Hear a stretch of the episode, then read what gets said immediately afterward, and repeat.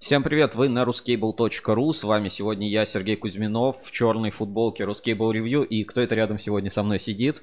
Сегодня с тобой рядом сидит Анна-Мария Делапас, я сегодня немножечко заменяю Лизу Коробкову, поэтому эфир сегодня мы проведем вдвоем с Сергеем. Аня, чуть-чуть поближе к себе микрофончик сделай. А, так, я вижу, к нам уже есть кто подключается. Приветствую, да, присылают какие-то смайлики. Напишите, хорошо ли нас видно и слышно, а, чтобы мы знали, что эфир у нас идет и все у нас, собственно, в порядке. Рады ли вы нас видеть в эту пятницу, потому что сегодня будет очень интересный эфир. Сергей Гулков, сразу первое сообщение. Буэнос Диас.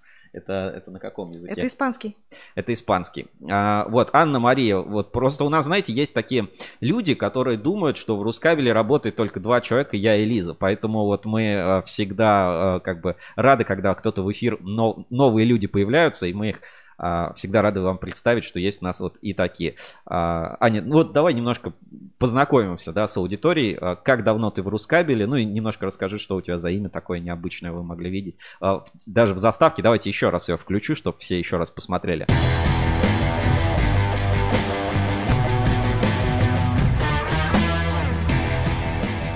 Вот так, Анна-Мария Делапас. Вот расскажи, откуда у тебя такое имя, как давно ты в Рускабеле, чем занимаешься? Ну, на самом деле все просто. По моей внешности, наверное, видно, что папа у меня из Доминиканы, соответственно, это испанский язык, и имя вытекает оттуда же. А в Роскабеле я уже аж целый месяц, и занимаюсь я ну, общением с клиентами, а также у нас планируется новый проект, подкаст, и я буду его ведущей. Ну, собственно, да, Аня у нас а, имеет большой бэкграунд работы на радиостанциях, а, но мне кажется, с такой внешностью не только на радио, поэтому будем рады видеть тебя в эфире. Напоминаю, что у нас действует система Donation Alert. А, ссылочка есть. Отключение бывает такое в самом начале. Сегодня у нас, кстати, будет очень а, интересная тема даже две, потому что сегодня, 11 декабря, исполняется 5 лет алюминиевой ассоциации. Такой большой праздник, поэтому у нас а, сегодня в гостях будет большой а, такой человек из алюминиевой ассоциации, который нам все подробно расскажет о планах развития на будущее, о том, как планируют развивать алюминиевую ассоциацию, что будет происходить в дальнейшем.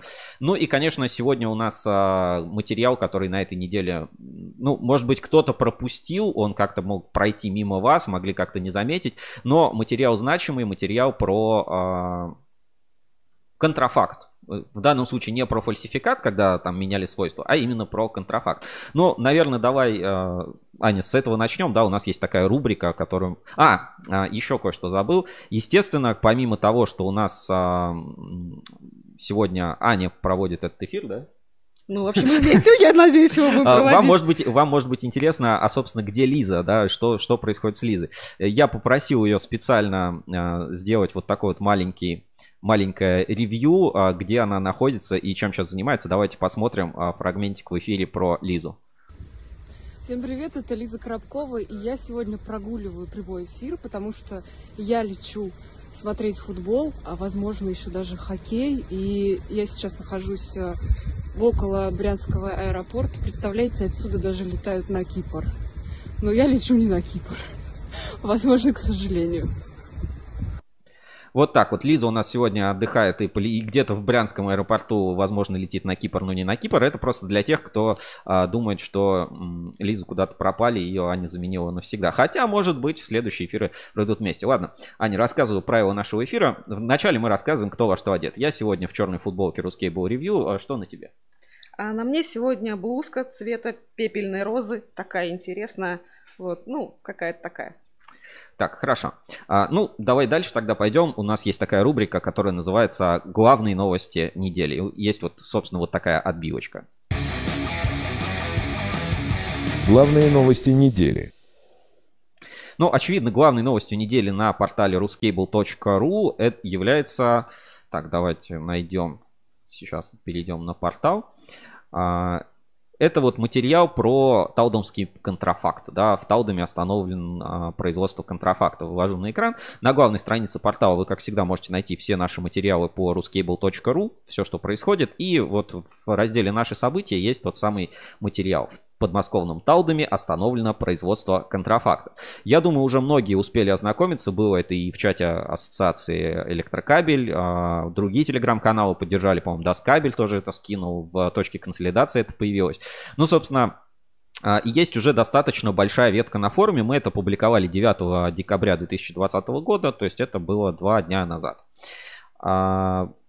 Ну, в двух словах, да, что здесь происходит. В Таудаме есть Таудамский кабельный завод. Ну, есть фотографии этого производства. Производство как производство. Оборудование в целом, не знаю, ну, достаточно новое. Все ну, все организовано как такое небольшое кабельное производство. Десятки таких кабельных заводов у нас в стране есть. А, но интересна предыстория, потому что на самом деле там прошла такая, я не знаю, можно сказать, это спецоперация или не спецоперация. А, в общем, э, я не знаю, когда вламываются правоохранительные органы, Аня, как это можно назвать? Что, что это, собственно, такое может быть? Ну, наверное, да, можно назвать это... Спецоперация. Спецоперация, да. А, и в ходе этой спецоперации, вот давайте здесь зачитаем. А, присутствовали генеральный директор ООО «Северный Кибурия», генеральный директор компании Дори Миляев, руководитель пресс-служб безопасности обособленного подразделения ТДМ «Электрик» город Рыбинск Зубов и генеральный директор РТ «Кабель» Жаров. По итогу были обнаружены и изъяты документация ООО компании Дори, подтверждающая производство кабеля РЭМС и РТ «Кабель», этикетки кабеля РЭМС и РТ «Кабель», производственные линии и готовая продукцию на общую сумму около 15 миллионов рублей. Для проведения а, трассологической экспертизы текста, найденного на оболочке кабеля, были отобраны образцы RT-кабеля REMS. Необходимо выяснить, на одном и том же оборудовании они наносились или нет. Образцы этикеток тоже будут участвовать в сравнительном исследовании. Ну, вот такая вот определенная спецоперация произошла. В чем, собственно, суть? Да, здесь давайте опять а, вернемся к некой терминологии, к которой мы уже привыкли на русский буру. Ну, может быть, не все понимают. А, а, еще раз. Аня, вот попробуй ты объяснить, чем контрафакт отличается от фальсификата, вот э, в твоем представлении? Ну, насколько я понимаю, вот в разрезе именно кабельного бизнеса, контрафакт – это а, любые кабельные изделия, в которых указан не тот производитель, не тот бренд, не та торговая марка. Короче, под видом одной торговой марки, бренда либо производителя а, идет что-то другое. Вот, это контрафакт. Это контрафакт. Контрафакт, то есть когда нарушение идет по торговой марке. Вот в данном случае а, это контрафакт или фальсификат? Ну, если они производили э, кабельную продукцию под маркой Рэмс, и при этом это был не Рэмс, соответственно, это контрафакт, конечно же. Вот, э, ну, просто важно это понимать, да, э, если до этого мы как-то больше вопросом качества, да, и всегда говорили, там, пластикат не соответствует, это не соответствует, кабель НГ, но кабель не НГ, то в данном случае речь идет, ну, именно о слове контрафакт. То есть, когда что-то производилось без ведома правообладателей, вопрос качества этой продукции вообще здесь э, не, ну, собственно, не стоит. То есть, мы не обсуждаем, там, хороший это кабель был, плохой, там, хороший кабель производит Дори, плохой. Мы говорим о факте, да, что есть производственная площадка, где производился кабель под определенными торговыми марками. Это Дори, это РТ кабель, это Рэмс. Причем, а, ну, соответственно, Рэмс, кабельный завод, он принадлежит а, компании ТДМ. А, если кто-то еще этого не знал, то, собственно, в материале есть все подробности. Ну, давайте даже зайдем на сайт Рэмза rems.cap, Рыбинский электромонтаж, электромонтажный завод. Сейчас выведу это на экран.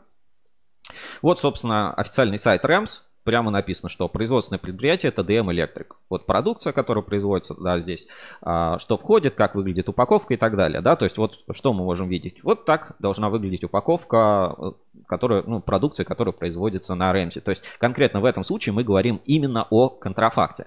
Ну давай вернемся к этой ситуации, да, что, а, что было дальше. А, нам на эксклюзивных правах а, дал такое интервью и прокомментировал ситуацию Дмитрий Зорин.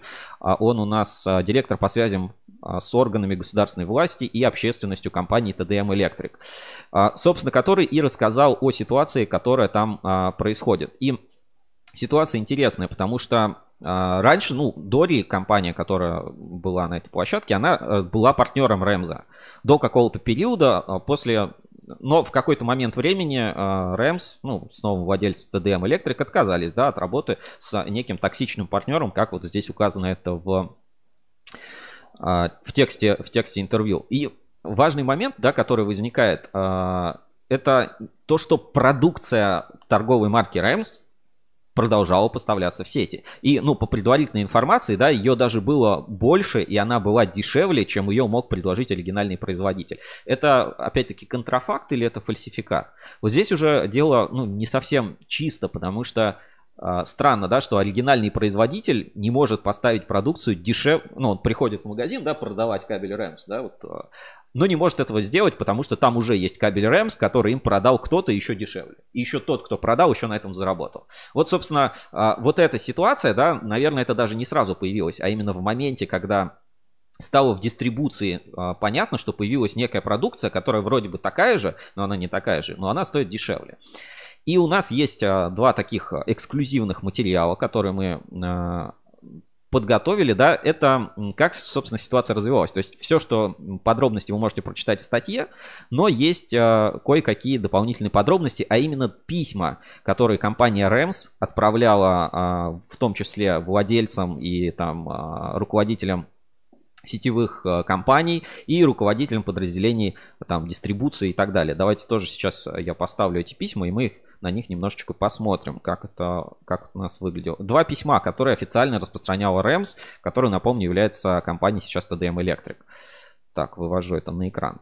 Значит, первое письмо руководителям территориальных подразделений Федерального агентства по техническому регулированию и метрологии Росстандарта в отношении распространения контрафактной продукции ТМ РЭМС и РТ кабель.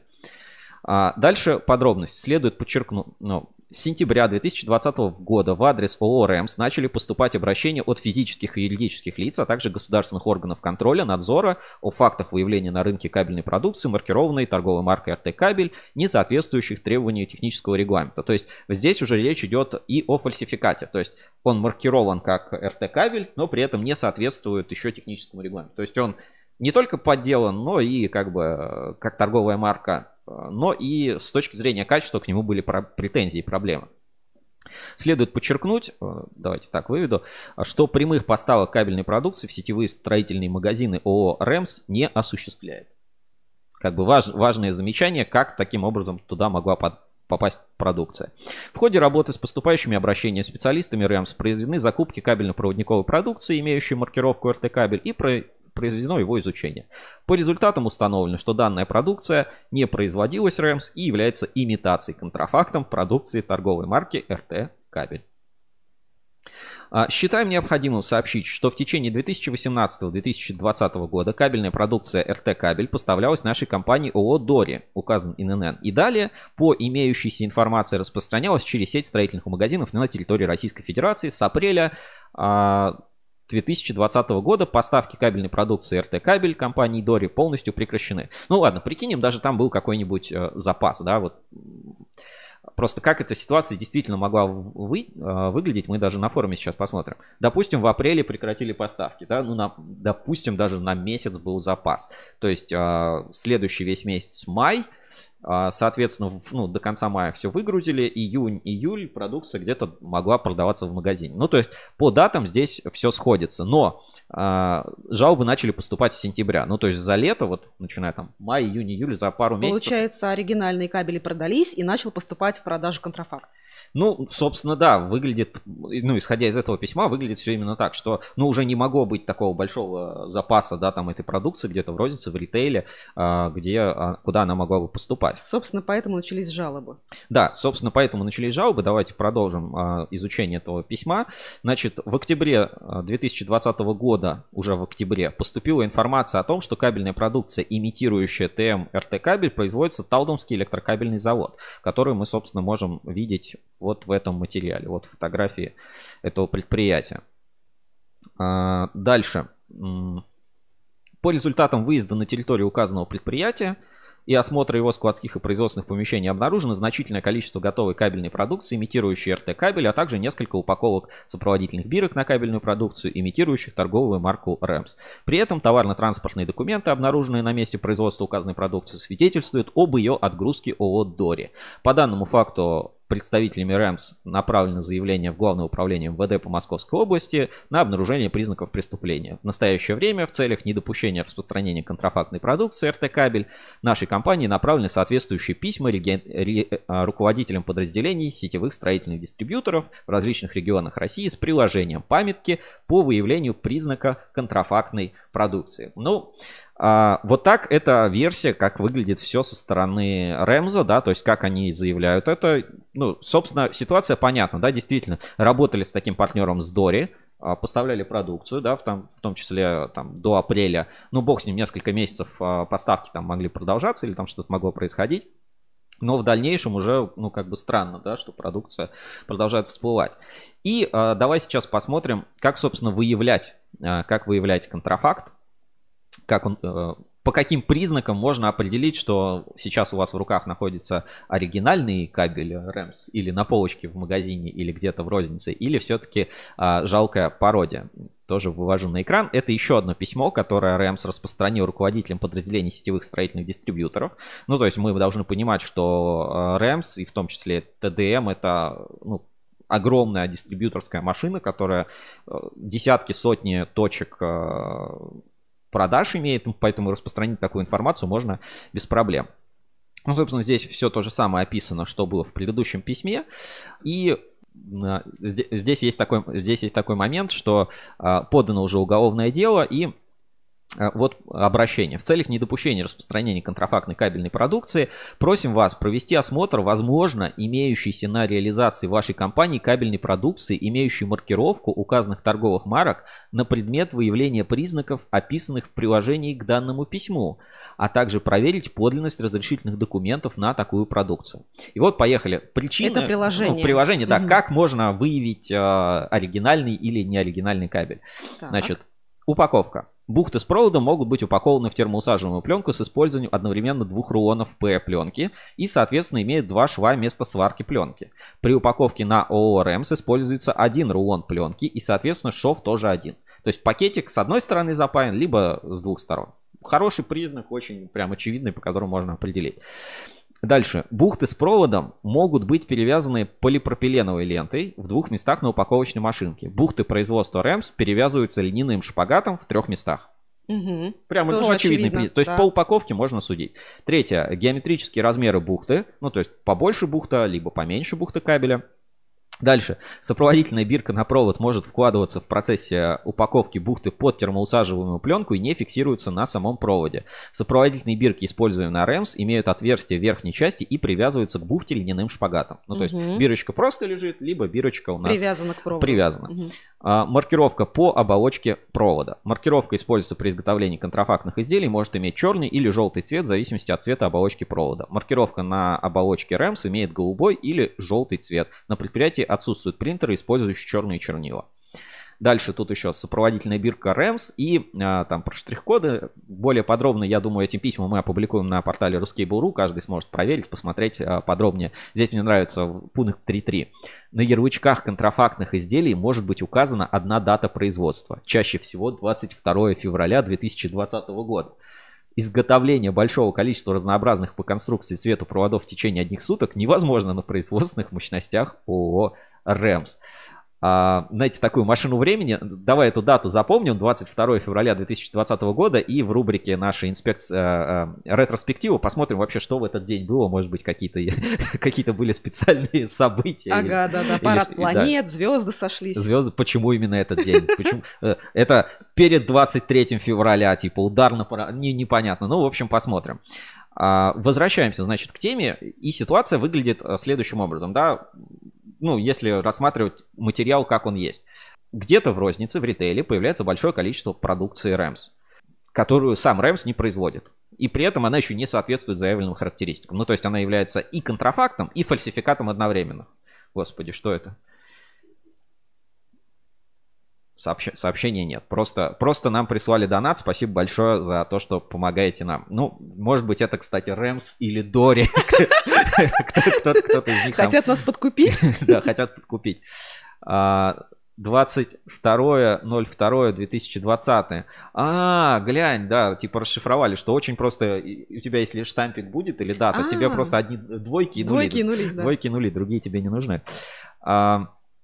Вот, э, ну, собственно, такая ситуация относительно Рэмза. И э, мы сейчас э, проведем нашу традиционную такую рубрику с приглашенным гостем. Сегодня поговорим об алюминиевой ассоциации. И после этого вернемся к обсуждению, потому что это такая тема, которая проходит через некоторые другие материалы, в том числе встречается, допустим, в телеграм-канале Ассоциации Электрокабель. И мы тогда продолжим обсуждать вот эту тему по комп, ну, по компании Дори, по подделке, по контрафакту, потому что, ну, тема большая, глубокая, и там, ну, 26 комментариев сейчас уже на форуме, буквально за пару дней на портале ruscable.ru.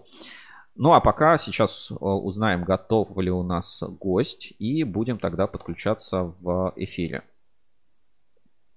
Аня, вот э, ты до этого как-то вот сталкивалась, осознавала проблему контрафакта, может быть, фальсификата, ну, как-то вот в обычной жизни до того момента, как ты попала в Ruscable.ru? Ну, то есть, может быть, где-то сталкивалась?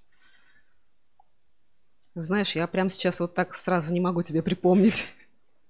То есть, ну, э, пока, пока не готов ответить. Ну, мы сейчас мы вернемся к этой теме, но сейчас а, все-таки надо вспомнить, что сегодня 11, 12, 20, и это 5 лет а, алюминиевой ассоциации. И а, давайте, пока мы ждем подключения а, наших гостей, у нас сегодня будет Ирина, Козовская в а, прямом эфире. Посмотрим маленький видеоролик про алюминиевую... А, все, вот она уже у нас на связи. Тогда будем сейчас подключаться. Подключаем гостей в прямой эфир. Задавайте свои вопросы в чате трансляции.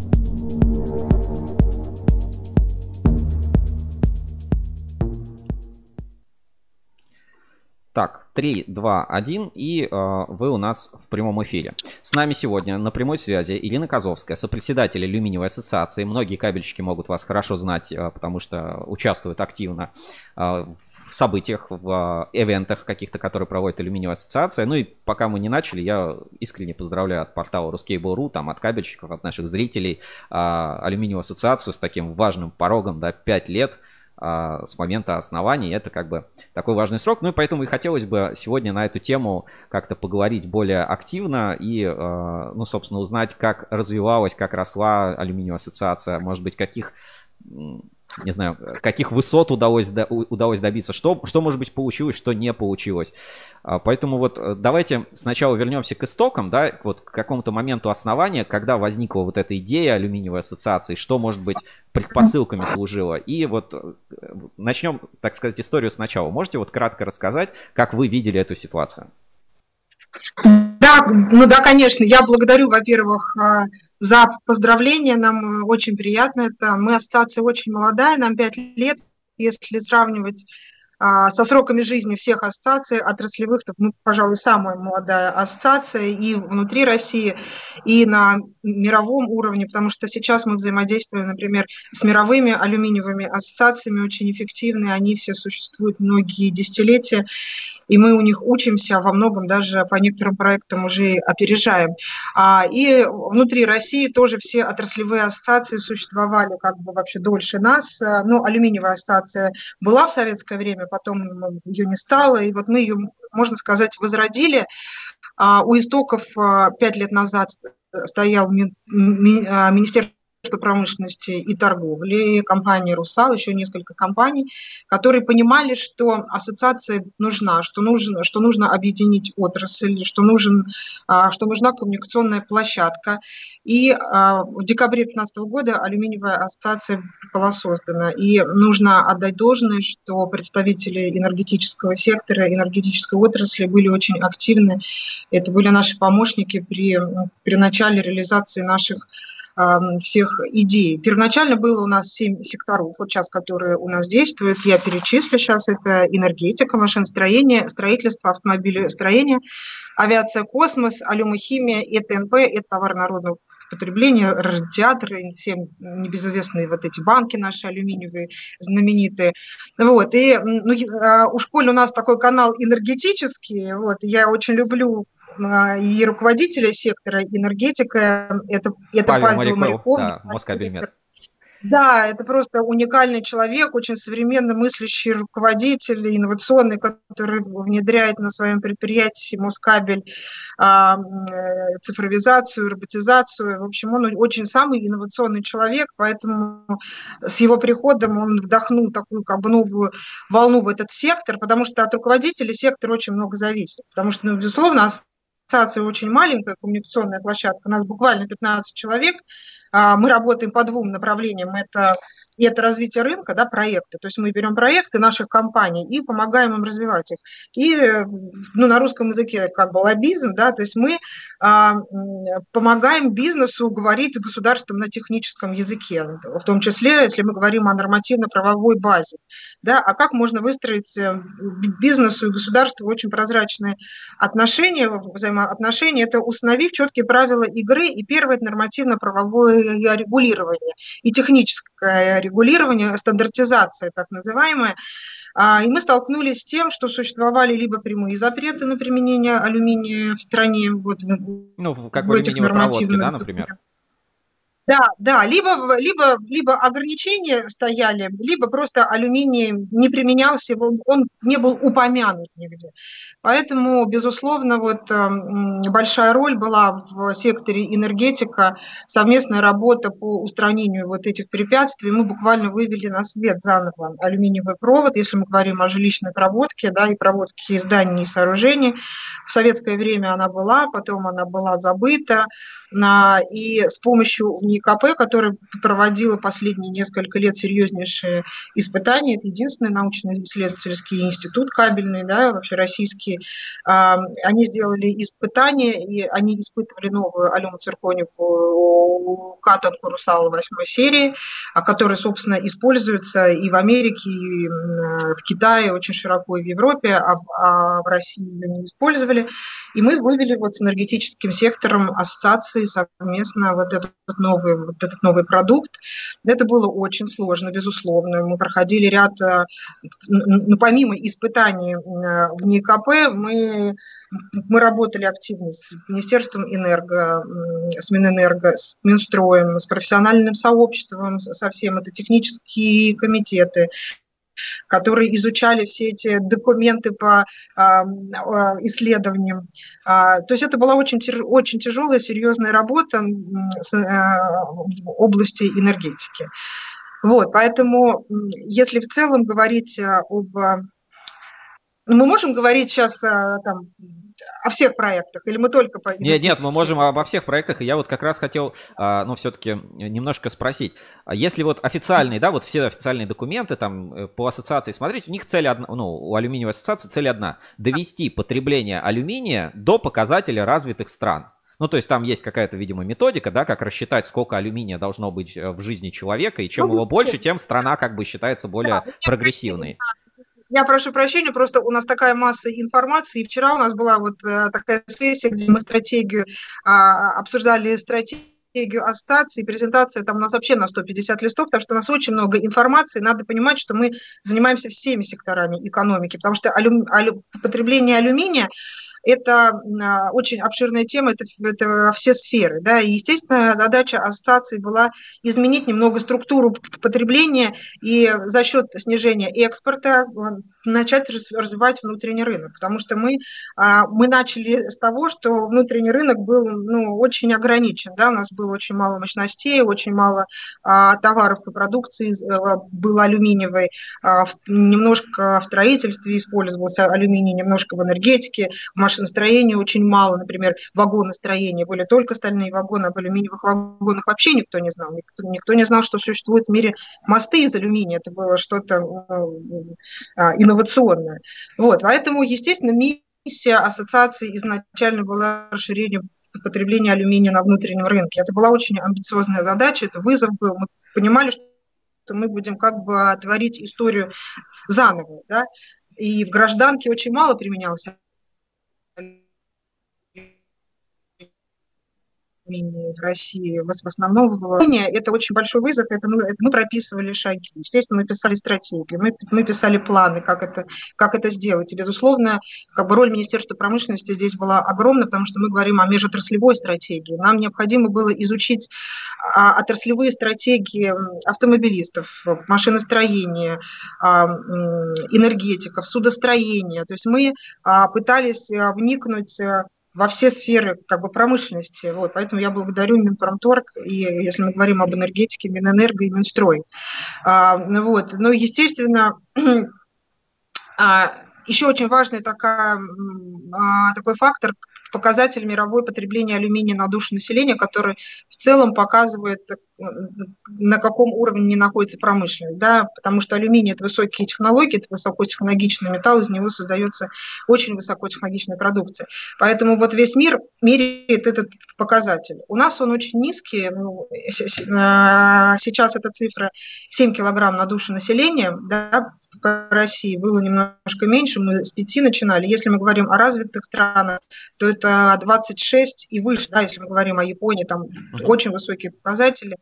А, поэтому, естественно, если говорить о KPI, да, если говорить языком бизнеса, у нас стояли четкие KPI вместе э, с нашими компаниями, членами ассоциации, э, мы ставили себе цели по каждому сектору, а, до какого уровня мы можем нарастить это потребления через проекты, безусловно. И мы придумывали инструменты, но и ассоциация, с одной стороны, инструмент развития внутреннего рынка алюминия. Еще есть масса инстру- э, инструментов. Например, мы создаем э, краснотехнологическую долину, где э, у истоков да, сырого алюминия, где располагаются заводы «Русалов», будут расположены уже по производству новые мощности по производству продукции высоких переделов. Ну, то есть мы, например, сократит... говорим, да, там Богословский кабельный завод, то есть это как пример, да, вот этого э, вашей системы. А, ну да, то есть около сырого алюминия мы создаем уже как бы производство новое, которые будут перерабатывать алюминий до готовой продукции.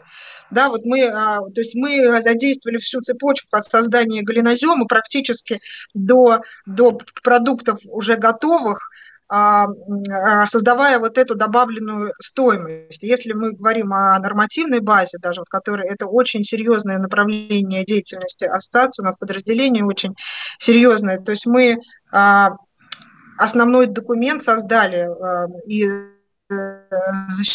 и защитили его с Минпромторгом. Это у нас программа по стандартизации. Мы ежегодно анализируем более 2000 стандартов а, с точки зрения, если там ограничения на применение алюминия, нет ли этих ограничений. То есть а, программа такая существовала до нас только у авиационной промышленности. То есть мы вторая промышленность, которая создали такую серьезную программу, которая позволяет всем компаниям, членам ассоциации не иметь проблем с нормативной базой и не думать, разрешен алюминий либо не разрешен. То есть если выводится на рынок новый продукт, то мы создаем к нему все, всю базу, все основание, чтобы он а, законно вышел на этот рынок, и мы продвигали его. И вот в течение пяти лет я могу сказать, что ассоциация серьезно занималась вот, вот этим вопросом а, стандартизации, и если говорить о сегодняшнем дне, то мы выходим на некое уже плато, на такую системную работу по популяризации уже алюминия, тем,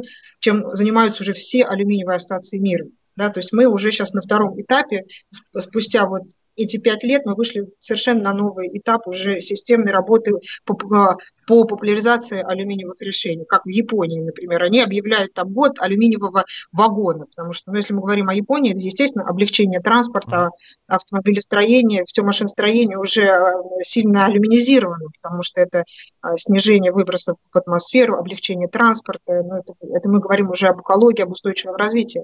Вот, поэтому они объявляют вот год алюминиевого вагона, и целый год год вот занимаются алюминиевыми э, вагонами, популяризацией по всем каналам коммуникации, всему рынку, всему обществу. Они говорят, почему алюминиевый вагон как бы должен быть, да, это, что это снижение нагрузки на земную ось, что это экология. То есть на самом деле у нас работа безумно интересная, потому что, я повторюсь, мы творим историю, и если все материалы уже, железобетон, медь, э, сталь, они э, не имели ограничений в своем использовании все эти годы предыдущие, то алюминий был очень ограничен, опять-таки, повторюсь, нормативной базой. А почему, а кстати, а... это произошло? Ну, то есть исторически. Это какой-то, не знаю, лобби медной ассоциации или лобби стальной ассоциации против алюминиевой? Знаете, или это были какие-то технические моменты с этим связаны? Ну, ну, мне как бы не очень легко судить об этом, я в те времена не жила, да, но я думаю, что, алю, э, что алюминий был стратегическим металлом, и его использовали преимущественно в оборонной промышленности. Ну, и, ну вот не было такого опыта, не было такой необходимости, значит, как бы в России использовать его в гражданском а, применении. Да. Ну, Я понятно. считаю, что... Окей. У да, меня вот есть такой неудобный вопрос движению, да. да. Такой неудобный вопрос, да, вот он для кабельщика все-таки очень важный. А, с одной стороны, а, есть алюминиевая ассоциация алюминий, алюминий в проводке, алюминий в дома. С другой стороны, да. ну как бы есть сильная медная лобби. Ну о чем, ну нельзя не говорить, что на кабельном рынке, да, как бы те компании, у которых есть доступ к сырью, они наиболее сильные, там это вертикально интегрированные холдинги и так далее. Вот вы конкретно uh-huh. в энергетическом секторе, вот в кабельной отрасли, какую позицию занимаете, что должен быть везде алюминий или все-таки э, лучшее техническое решение? Ну, то есть, например, алюминиевая проводка в домах, это, ну, это круто, то есть это дешево, да, это а, ну, с современным сплавом это точно так же, как иметь, то есть человек не заметит разницы, да. Алюминий там на каких-то больших кабелях, там типа АЭС, да, там или СИПах, замечательное, круто применение. Но, например, алюминиевую шину вместо медной шины, ну, не всегда можно использовать. Вот, вот у вас а, с точки зрения рынка есть какое-то понимание, что там в кабельной отрасли, в энергетическом секторе алюминия еще можно, можно, можно добавлять, или И... все-таки уже есть какой-то паритет? Нет, ну безусловно, безусловно, когда мы опять-таки писали стратегию, изучали рынок, э, мы, ну, я могу сказать абсолютно точно, что мы идем только в те ниши, где мы понимаем, что алюминий, алюминиевые решения, да, алюминиевые решения, сплавы алюминия, мы говорим сейчас о сплавах инновационных алюминия, мы идем только в те ниши, когда мы уверены, что продукт будет востребован, потому что, безусловно, когда мы инвестируем в создание продукта, считаем, да, маркетинг и э, ТО, мы должны понимать, что это будет востребовано. А, и а, мы не пытаемся заместить алюминиевыми решениями а, в энергетике, в машиностроении, где бы то ни было, абсолютно все. Мы просто хотим завоевать те свои ниши, где наш, вот наша продукция будет, будет максимально оптимально и конкурентно способна. Понимаете, о чем я говорю? Где это будет экономически выгодно для потребителей. То есть мы ничего не, вы, не вытесняем, безусловно, не медь, не сталь. Мы создаем дополнительные возможности для потребителя. Это вот просто вот наша ну, основная задача. Да. Это наша философия, да, да. Ну, я скажу честно, у нас столько нет алюминия, чтобы заместить все. Да. Вот мы, например, сейчас у нас большие такие проекты по мостостроению, пешеходные мосты.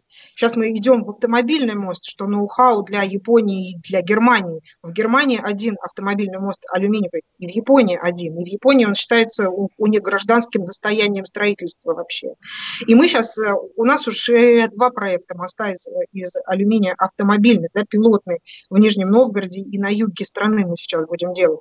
То есть э, я, и у нас, безусловно, нет возможности выстроить, э, застроить этими мостами из алюминия всю Россию. У нас нет столько алюминия.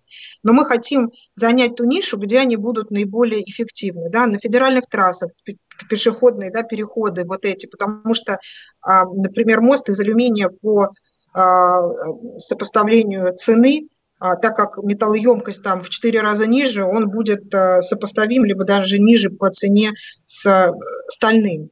Если говорить об алюминии, мы говорим о жизненном цикле. То есть э, в жизненном цикле алюминий, например, алюминиевое окно будет существовать столько, сколько будет существовать само здание.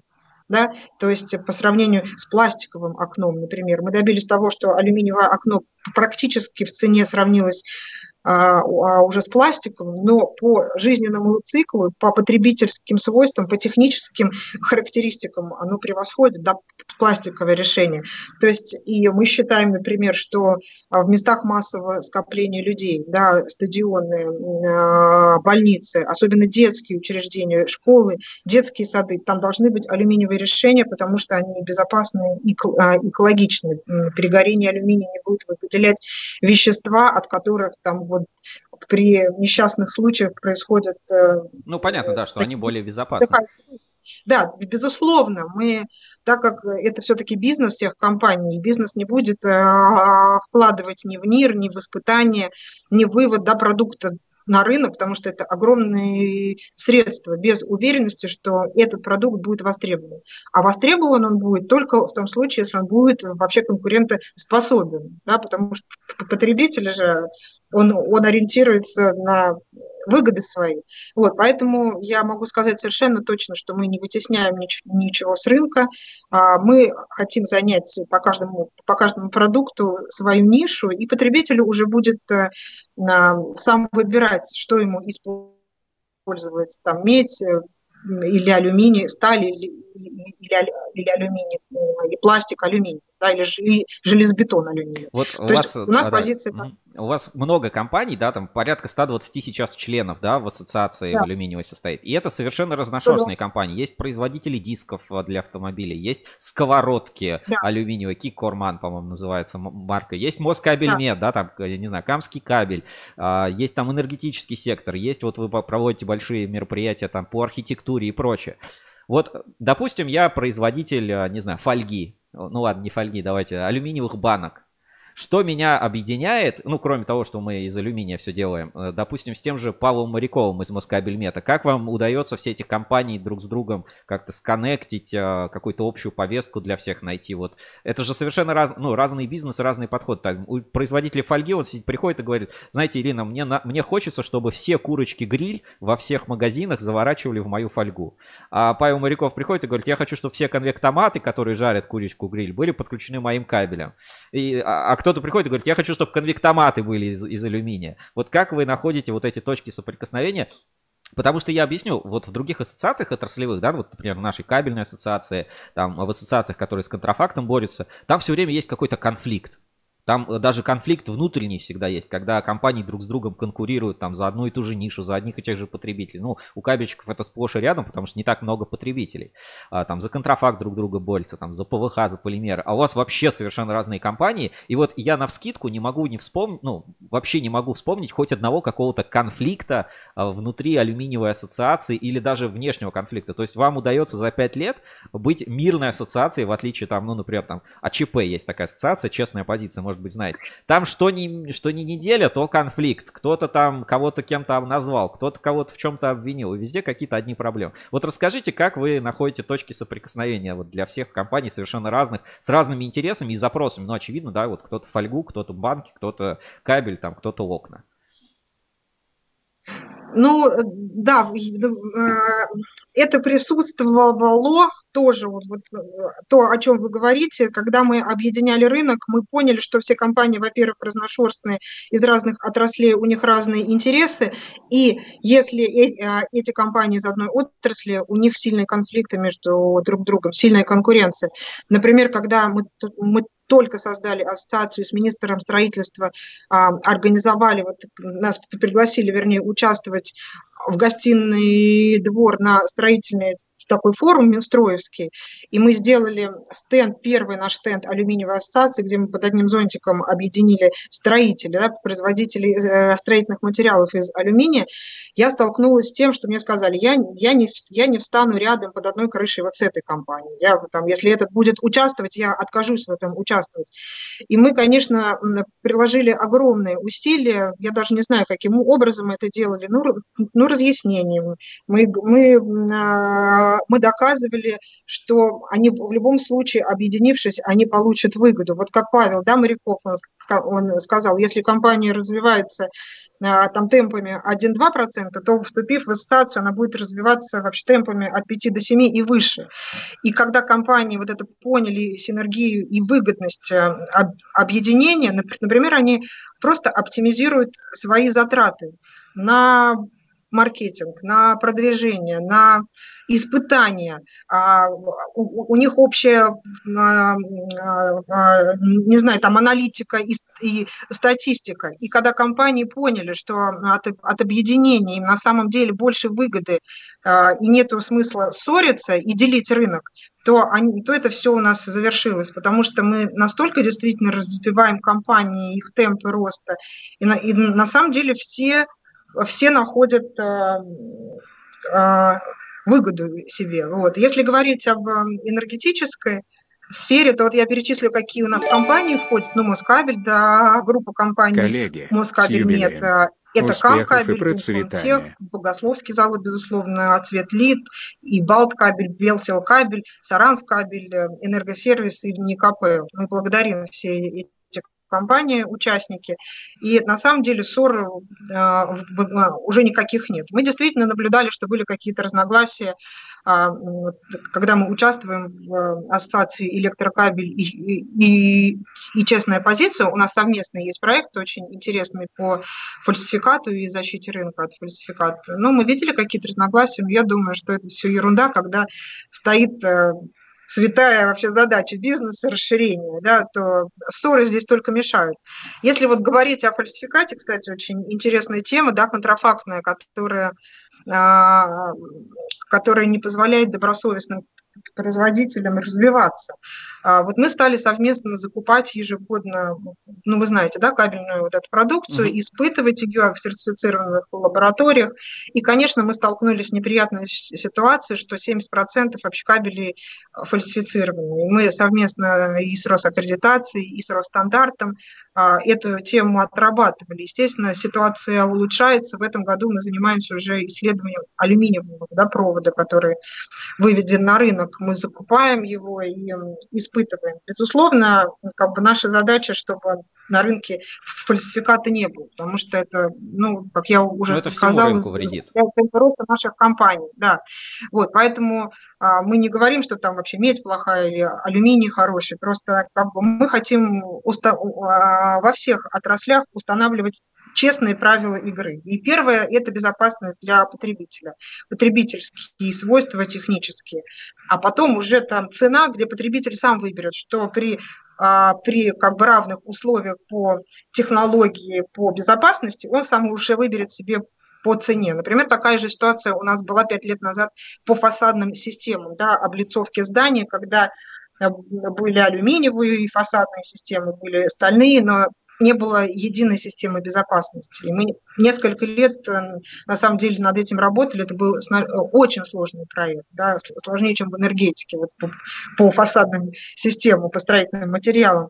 То есть мы занимаем всегда миролюбивую такую вообще позицию, подчас выступаем арбитром, вот, ну, во всех да, секторах. Например, а, в секторе радиаторов, которые мы создаем сейчас, они входили в ТНП, у нас радиаторы, системы отопления, климатические системы, что огромный тоже рынок вообще российский, международный, и там тоже несколько компаний, которые тоже, они конкурируют между собой, но а, в любом случае всегда находится консенсус, общие интересы. Ну, воевать как бы не имеет э, смысла, когда задача стоит расширение бизнеса. Воевать хуже. Понятно. Давайте тогда перейдем к планам, да? Понятно. Через пять лет алюминиевая ассоциация построить 100 мостов алюминиевых на федеральных трассах, да, я не знаю, там, да, заменить, заменить э, весь некрасивый пластиковый, как он называется, э, на, на домах, на частных, облицовку, короче, пластиковую поменять на алюминий. Значит, э, запретить э, продажу пива в стеклянных бутылках, наверное, да, чтобы в алюминии только продавались.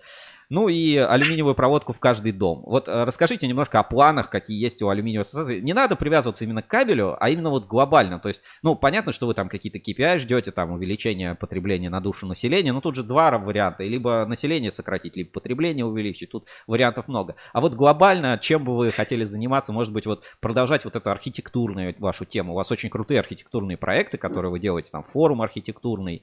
А, может быть, будете какие-то образовательные проекты делать или вот ну, как обмен опытом, вот как вчера у вас была вот эта конференция закрытая для пиарщиков. Вот об таких каких-то проектах, вещах, чем планируете заниматься в ближайшие пять лет, каких, может быть, да. достижений достигнуть? Ну, без, э, безусловно, по каждому сектору есть KPI, куда мы стремимся, и у нас э, стратегия долгосрочная, где буквально все цифры обозначены. Если говорить по энергетике, там вот э, как бы есть даже цифры, как мы хотим снизить там контрафакт ежегодно. То есть, ну, такие как бы скучные вещи, да. Если говорить, вот вы уже упомянули, вы за меня уже практически ответили, да, у нас есть очень интересные специальные проекты, как Алюм Форум, да, а когда мы поняли, что все сняты ограничения по применению применению алюминия, но нужно же и проинформировать а, архитекторов, проектировщиков всей России, что вот, вот он алюминий есть, вот есть алюминиевые решения, которые, кстати, очень мало закладывались в свои проекты. Вот, мы создали вот эту площадку международную, мы сами не ожидали, что она вызовет такой интерес, и мы второй раз вот будем делать в Сколково, это уже сейчас мы делаем вебинары, можете присоединяться, потому что они очень интересные. Мы встречаемся с разными странами, с архитекторами, с министерствами, вот как мы с Японией, например, делали с архитектурным там, бюро Кенга Кума, знаменитейший человек, архитектор, который из алюминия все делает. Он говорит, если вы хотите, чтобы здание, архитектура, инфраструктура была экологично, легкая, инновационная, то, то, то это вообще только алюминий. Например, я видела там бамбуковое здание, он сделал, я подошла к нему, он говорит, это алюминий, а вид был полностью, что он из дерева.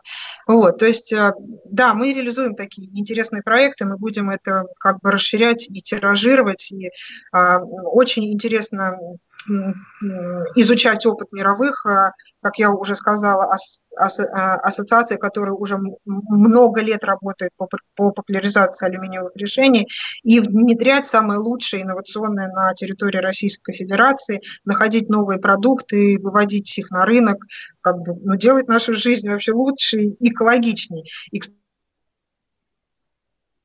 и, кстати, вот мы делали уникальный такой детский конкурс был в рамках Олимфоруму, а когда дети один, от один из архитектурных школ российских, они, они прям э, приносили реальные макеты, инновационные мосты, эко-города, эко-мост, эко-центр какой-то. Вот. Ну, это совершенно уникальные такие были вещи. И ВКТРК, когда приезжала на мероприятие, это они снимали детские работы и пускали их а, в эфир новостной, да, потому что ну, это, это тема экологии. Вот я хочу сказать, что мы э, организуем, э, сейчас обсуждается этот вопрос, новый сектор по рециклингу, потому что, безусловно, весь мир сейчас очень озадачен темой устойчивого развития, снижения выбросов э, в, а, а, в атмосферу, декарбонизации да, промышленности. Это очень-очень важная тема, и мы тоже в этой повестке активно участвуем. У ассоциации есть международный департамент. Э, а, когда мы поняли, что мы интересны международному рынку, да, миру, то есть у нас и появился международный департамент, у нас замечательный возглавляет э, это направление Артем Асату, структуры, которые вот ежедневно взаимодействуют с миром по, по налаживанию э, взаимодействия, по обмену опытом. И это, естественно, нас обогащает и обогащает наши компании и члены ассоциации. Безусловно, мы хотим выстроить много мостов. А, безусловно, мы хотим научиться делать дизайн, да, дизайнерские проекты из алюминия, потому что, например, если Европа, Италия, Китай делает из алюминия очень многие вещи, там, а, а, а, и освещение, мебель, да, кухни из, из алюминия совершенно фантастические, то у нас нет опыта. У нас дизайнер еще с алюминием не умеет работать. Это нам новый вызов, новый как бы челлендж а для нас. То есть наша работа уникальная, я безумно люблю свою работу, действительно, потому что она не узкая, не относится к одному какому-то сектору, а ты занимаешься буквально всеми секторами экономики, и это очень, это очень обогащает, понимаете? Поэтому у нас задачи очень амбициозные, заниматься экологическими темами, заниматься темами образования. Потому что если сейчас э, взять ситуацию на сегодня, то инженерные вузы, архитектурные, строительные вузы, они практически не дают часов студентам по металловедению, вот, по материаловедению и очень мало часов по алюминию. То есть человек, выходя из э, института, из, из университета, как бы даже где преподают материаловедение, он практически ничего не знает об, об, об, об алюминии. Да? И мы считаем, что это большое упущение. Понятно, что все компании, там ваши компании энергетической отрасли, они для себя растят кадры, да, для предприятия, для компании «Русал» очень серьезные программы имеют по подготовке кадров буквально а, со школы, да, вот эта профориентация, введение в профессию, введение в бизнес очень важно. Но э, и все компании этим занимаются. Но вот наша роль, как я вижу ее, как ассоциации, написать профессиональные стандарты новые. Вот, например, мы хотим создать отрасль литья алюминиевого, да, компоненты лить из, из, э, из э, металла алюминия. То, что сейчас нет этой отрасли, да, практически. А мы хотим сделать эти литейные центры даже с точки зрения того, чтобы, чтобы Россия была там независима от импорта автокомпонентов. Это, ну, это просто тех, это технологическая независимость, я считаю, России, что мы должны это сделать. И мы занимаемся уже вот два года а, вот этой концепцией создания литейных центров. Но если мы туда вложим много денег, если мы потратим большие там средства, инвестируем в мощности, мы создадим эти мощности, ну, вопрос... Кто будет работать? Будет работать? Да. да, кто будет работать. Нам, нам э, нужны кадры совершенно нового уровня, нового вообще формата, с новым мышлением, потому что если мы создадим эти, эти мощности, нам нужно сразу будет выпускать экспортоориентированную продукцию, потому что если мы инвестируем в эти мощности, то внутреннего рынка нам не хватит, чтобы их окупить, поэтому нам нужно сразу будет выходить на экспорт. А чтобы создать экспортного уровня автокомпонент, мы понимаем, что нужны компетенции мирового уровня, это новые люди, так скажем, они, они должны а, знать все об алюминии, они, должны а, знать все про алюминиевое литье. И так можно сказать по каждому нашему сектору мы хотим вырастить новое поколение а, как бы, людей, профессионалов, специалистов, которые смогут работать на высоком уровне на, с, с алюминием. Вот по мостам, да, например, чтобы спроектировать вообще первый мост в Нижнем Новгороде, да, пилотный, но я не буду в этом эфире рассказывать, какие мы предприняли усилия, чтобы вообще найти проектировщика моста. Из Еще, наверное, стоило дороже, чем сам мост. Да, его спроектировать, согласовать, все. Ну, к счастью, к счастью, не дороже, да, к счастью, не дороже, потому что все-таки ну, мы смогли а, этого человека найти. Но вот сейчас мы создали уже проектное управление свое независимое, которое проектирует алюминиевые мосты. Мы так и не смогли, я скажу честно, найти экспертизу, да, проектный институт существующий, который бы согласился, взял на себя ответственность, вот взять э, на себя вот эту тему. Она всем была интересна, я скажу честно, но все признавались, у нас нет людей э, в штате, которые могут это делать, и мы не знаем, где их взять. Понимаете? И вот это, я считаю, задача просто первая очередная сейчас, э, в настоящий момент. Образовательная э, тематика – это то, чем уже ассоциация будет заниматься в ближайшие годы. Ирина, здесь вопрос из чата поступает. Спрашивают, насколько выросло внутреннее потребление после известных событий с санкциями? Вот можете как-то прокомментировать? А, ну, ну вот сам как бы ну, потребление выросло везде э, свои темпы. Мы вот еще вот как бы не, не складывали все эти цифры. Санкции, безусловно, на период на какой-то ввели э, замедление, да, отрасль всю, отрасль наблюдала, что будет дальше, и, безусловно, но весь удар, как бы он пришелся в основном на компанию «Русал», это наш член ассоциации, очень любимый, да, вот, но а, а глобально, естественно, а, мы не, мы не пострадали сейчас. Наша цель а, в течение нескольких лет нарастить потребление внутреннее до 2-2,5 миллионов тонн. Да, Россия производит около 4 миллионов тонн. И вот наша задача, когда были санкции,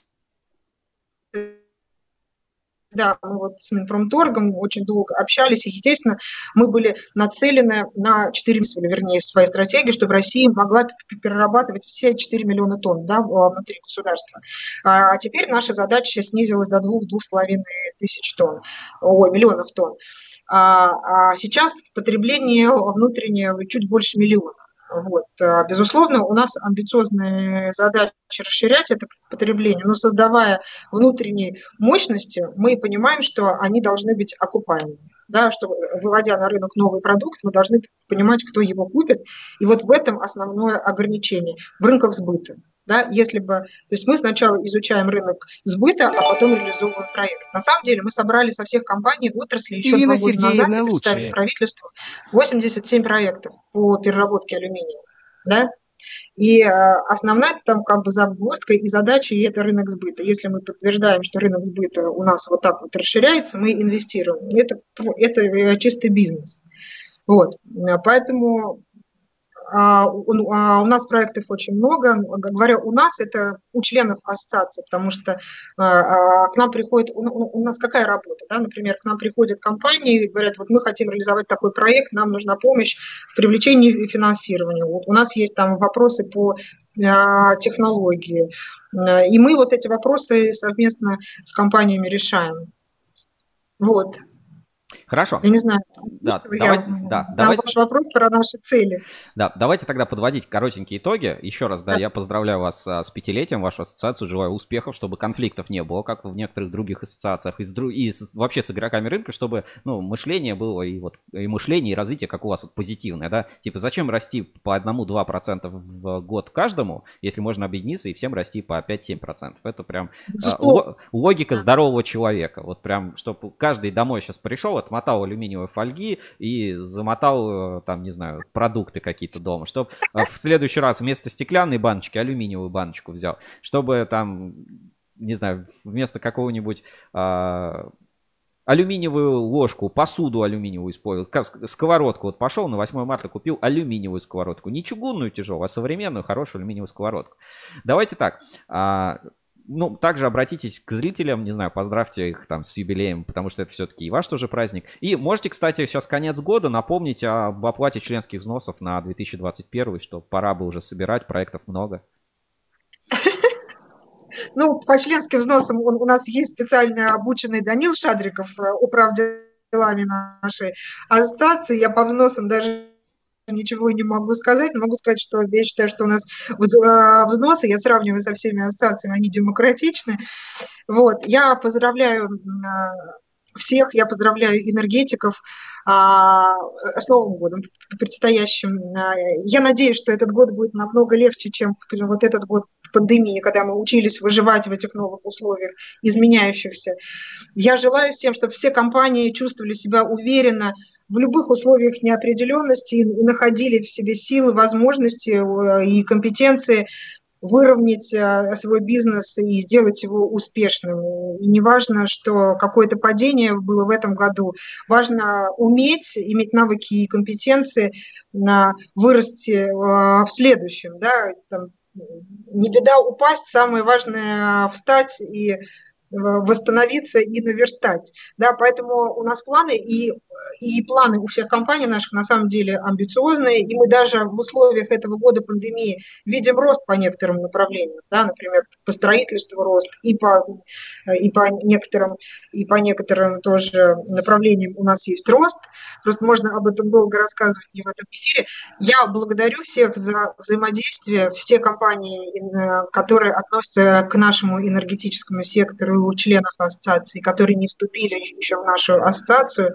На, с Новым годом э, и желаю успехов в бизнесе и в личной жизни, чтобы, чтобы у всех все сложилось. Хорошо, Ирина, спасибо. Это очень приятное, теплое поздравление, я думаю. Да. У нас, кстати, сегодня прям какое-то нашествие, люди присылают свои донаты. У нас есть такая фишка, да, можно деньги отправить и какое-то сообщение выделить, Ага. написать. Какой-то там человек подписался как эколог, пишет, даешь алюминий, там, а, Ирина лучшая, там что-то еще. Ну, может быть, это ваши фанаты или члены алюминиевой ассоциации, не могу сказать. Вот сейчас Вот сейчас пришло, вот смотрите, профессор, Топлю 30 за рублей. алюминий. Ассоциацию с пятилетием. Топлю за алюминий, ассоциацию с пятилетием. Не знаю, слышите вы или нет эти звуки. А, у нас есть такая рубрика, она называется Блиц. Это серия коротких вопросов, которые не всегда по теме там бизнеса или кабеля, или там энергетики, или чего-то такого. Обычно задается ведущая. Сегодня у меня Анна-Мария Делопас, наша новая сотрудница. Аня. Да, вы могли ее вы могли эфире. Вот, а вопросы, ну, они иногда смешные, какие-то забавные. Вы стараетесь на них отвечать быстро, не задумываясь. Там ничего такого сложного нет. Ну вот, а, Аня, твой дебют. Давай. Хорошо. Ну вот, Ирин, первый вопрос у меня все-таки про алюминий. Мне вот очень интересно, самое ключевое, вот, ну что вдохновляет вас больше всего из направления использования алюминия? Вот прям что вам вот нравится-нравится. Что будет в будущем, как думаете? Ну, как бы нравится, нравится, но, но когда вот самое сложное, и когда ты реализовываешь это, и, и это тебе нравится, да, а, вот, вот сейчас мосты из алюминия, да, мне хочется сделать автомобильный мост из алюминия.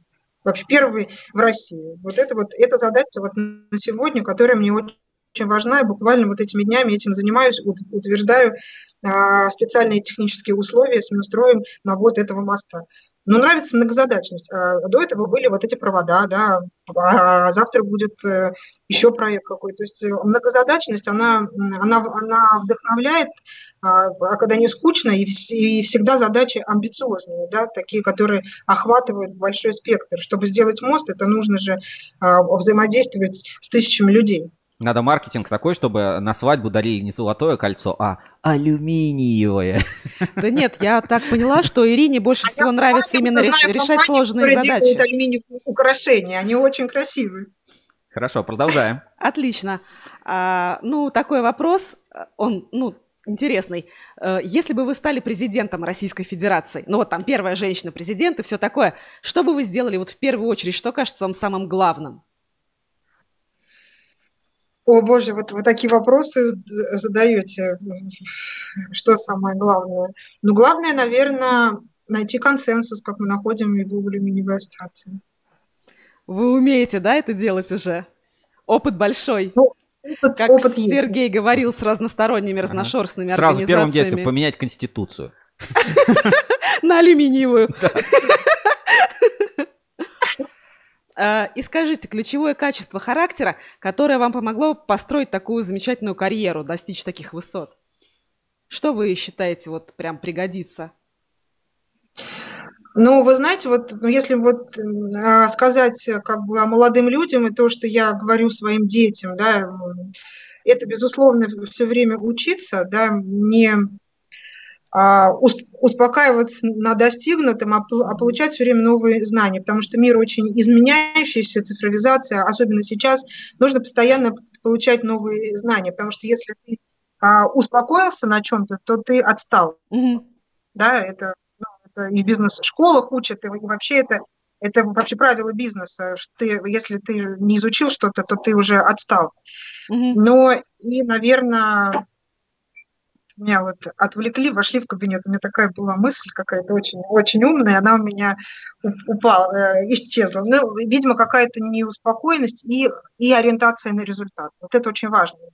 Очень сложно работать с людьми, которые ориентированы на процесс, да, то есть ты не достигнешь ничего.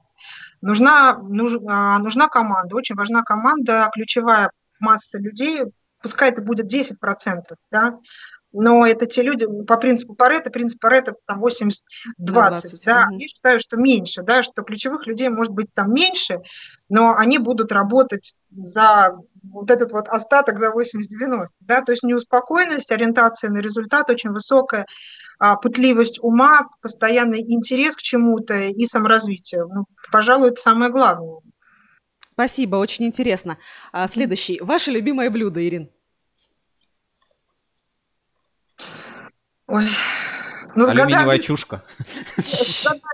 конечно, меняются алюминиевые а, а, огурцы, но, наверное, ну, не знаю, какие-то фрукты, овощи. Ну, а сейчас это здоровое питание. Не могу прям так э, э, сказать, ну, ну, как бы русский борщ, наверное. В Ну. Италию сейчас мы не можем ездить, ну, очень, очень много чего. И еще вот последний вопрос, да, но он интересный. Вот когда закончится пандемия, вот эти вот все там а, закрытые границы и прочее, вот вы поедете в отпуск. В какую страну вы поехали бы? На пляжный отпуск? И в какую страну вы поехали для знакомства с культурой, там, с какими-то традициями, может быть, с памятниками? Ну, на пляжный отдых, ну, безусловно, в Италию, потому что это любимая страна, она Мгм. близкая, и вообще она мне нравится, она подходит мне по стилю жизни. На острова лететь далеко, безусловно, Италия. Но и я с дочерью очень э, влюблена в Японию, в ее культуру, безусловно, туда можно летать бесконечно, из- изучать вот эту восточную культуру. На, вот за последние несколько лет я слетала туда несколько раз, э, один раз со своей дочерью, она рвется туда, ей 17 лет, она рвется в Японию, она больше уже не рассматривает для себя никакие маршруты, только Японию, а, потому что это очень интересно, это развивает. Спасибо, Спасибо. большое, это был отличный блиц, вы хорошо справились, особенно с вопросом про президента и алюминиевые огурцы. Я прям ждал, вот когда вы скажете про алюминиевые огурцы. Ирина, еще раз поздравляем алюминиевую ассоциацию с пятилетием, желаем вам развития, успехов, чтобы все планы, которые вы поставили, у вас реализовывались, была сильная команда, интересные, не знаю, партнеры, такие же, как Павел Моряков, которого вы упомянули несколько раз, вот Акрон, я знаю, вы активно начали с Акрон Холдингом работать.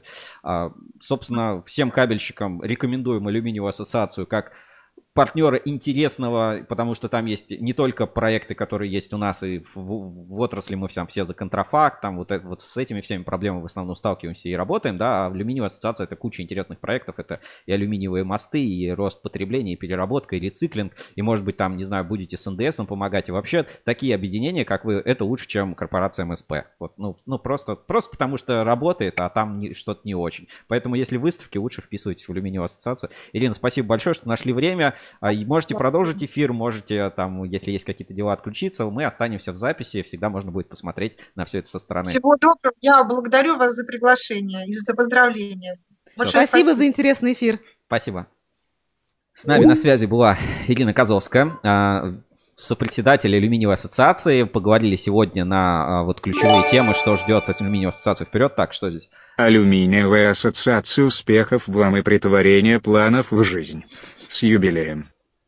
А, сегодня, да, как-то у нас много донатов небольших, но небольших, но много. Это прямо приятно, что алюминиевая ассоциация нашла такой вот а, отклик в ваших, в ваших сердцах на сегодня. Но мы продолжаем наш эфир. А, надеюсь, вам понравился Блиц в лице Ани. Я не знаю, посмотрю, мне должна Лиза была прислать еще одно видео, а, как она там долетела или прилетела. Сейчас, сейчас мы посмотрим. И поставлю это тоже нам в прямой эфир. А, ну, мы все-таки следим, мы не забываем, что у нас основная ведущая это Лиза, поэтому давайте посмотрим, как она у нас а, добралась. Это снова Лиза Крабкова, и я уже снова стою на земле двумя ногами и нахожусь в городе, где темные ночи и магнолии цветут, но не сейчас, но пальмы по-прежнему растут, и здесь э, температура 12 градусов, снега нет, шапку можно не носить. Класс! Вот так, Лиза Коробкова там развлекается, пока мы здесь с Анной Марией Долопас сегодня ведем этот прямой эфир на ruscable.ru. Ну, давайте вернемся к нашей теме, да, к нашим главным новостям недели, но немножко в другом разрезе. То есть а, к вот этому расследованию, к вот этому итогу по Таудому, я предлагаю отправиться в наш традиционный источник информации, э, бездонный, где постоянно обсуждают какие-то важные новости, события, в том числе и э, какие-то может быть, нестандартный, а может быть, наоборот, а, ну, где можно получить мнение рынка, это наш форум ruscable.ru. Давайте сейчас перейдем. Так, а, значит, и посмотрим, что сейчас пишут на форуме в обсуждении этого материала, где TDM Electric столкнулся с контрафактом по, по поводу TDM. Вот а, Холмс пишет, наш постоянный зритель, слушайте, я ведь ничего не знал о TDM Electric, и вот сейчас решил почитать об них. И понял, что там по электрике они заполонили. А, ну, в общем, что по электрике они все запланили, все российские новостройки, и это им большой плюс. Но почему тогда их а, хотят сразу все сменить? Это значит, они продают продукцию эконом-класса? А, Котофей отвечает, нет, не самые плохие автоматы и прочая электрика, но монтажники и, эксплуатацион... и эксплуатационщики не очень их жалуют, предпочитая ИЕК. А уж новостройки, сколько я смет не считал, ТДМ почти нет. Хотя я могу ошибаться, регионы могут использовать. Это ты им еще комплимент сделал, а, пишет Стикет. Но а, давайте вернемся к этой ситуации. Что здесь у нас еще? А, так. Значит, я пишу, что мы обсуждаем кабель, и а, Котофей отвечает, я еще не пытался его обновить, поэтому процесс продажи пока притормознулся. Но если бы легко продавалось, как, например, по сметам, то у меня бы хватало... Так, это не совсем сюда, где-то здесь было. Титыч, у меня вопросы к Дмитрию Зорину ТДМ, который давал интервью. В ассортименте Рэмза до сих пор присутствует кабель с буквами БМ в маркировке или это все происки Дори? Если такую продукцию выпускаете вы, то считаете ли вы ее фальсификатом или нет? Ну, правильный вопрос, на самом деле. Насколько я знаю, продукция как была, так и выпускается с буквами МБ. А, и, э, но это к сути, собственно, вопроса не имеет, ну, как бы не имеет отношения, потому что э, все-таки мы здесь обсуждаем э, сам факт того, что как бы контрафакт произошел. И на этом фоне интересно сказать, да, ну, например, мы следим за нашими друзьями из телеграм-канала «Точка консолидации», где сейчас уже 2303 подписчика, это больше по теме СКС, они были у нас также в прямом эфире, и а, здесь тоже вот эта тема обсуждалась, и, например, уже анонсирован, что Кашкин уверенно продолжает уничтожать контрафакты нечистых на руку производителей и продавцов. Должно быть бомбящик. Комментарии наконец-то включили. Ждем а, хейта. В общем, 14 декабря. И вот ролик а, новый, который а, должен появиться на YouTube канале. При этом а, в чате АЭК, да, а, интересная статья, только вот Алексей Каукианин пишет, тоже наш постоянный зритель, руководитель проекта «Антиконтрафакт» в Ассоциации «Электрокабель». Интересная статья, только, на мой взгляд, высказанные мнения и информация представляют точку зрения одной стороны, компании ТДМ Электрик. А если мнение рынка или с противоположной стороны? А, Александр Гусев отвечает. Официальная информация о событиях в Таудаме впервые появилась вчера на правах эксклюзива на Ruskable.ru. Скорее всего, в ближайшее время только ленивый не будет об этом писать, говорить, показывать. Мнение рынка еще формируется. Дополнительно об этом сообщим в прямом эфире на нашем канале. Собственно, мы сейчас об этом и сообщаем. И э, противоположная сторона может в любой момент высказаться. Мы доведем информацию до читателей. А, надо понимать, да, какая, какие здесь есть стороны. На самом деле, кажется, что ну, сторона противоположная здесь одна. Да, это Дори.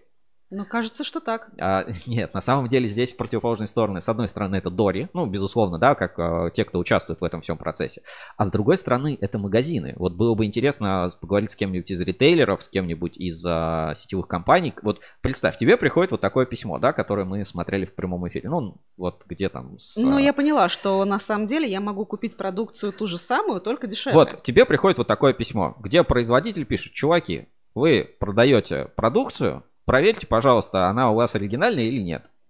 Я, допустим, беру эту инструкцию, захожу на склад, вижу бухту, перевязанную не тремя ниточками, а двумя а, там или с двумя швами вместо ну, одного. окей, да, ты понимаешь, что это контрафакт. Я понимаю, что это контрафакт. Вопрос, как я себя поведу, если я ритейлер? Я же эту продукцию купил, мне же За ее надо собственные продать. деньги как-то, За собственные да. деньги, мне ее надо продать. Ну, скорее всего, я скажу такое на, на это письмо. Ой, ребят, знаете, я все проверил, у меня ничего нет.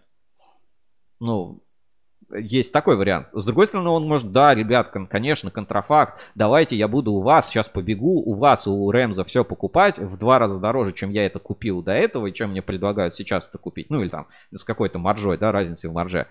А, Ну, я не знаю, какой-то с точки зрения коммерции не очень удачный ход, да, то есть вряд ли, наверное, кто-то из ритейлеров э, или там кто продает, тут же примется отзывать эту продукцию. И здесь же вопрос не стоит в качестве, да, то есть, э, да, там заявлено, что качество продукции не соответствует ТРТС 004, но на самом деле э, вопрос-то как раз именно ну, в легальности производства под торговой маркой. В этом моменте стоит именно вопрос легальности.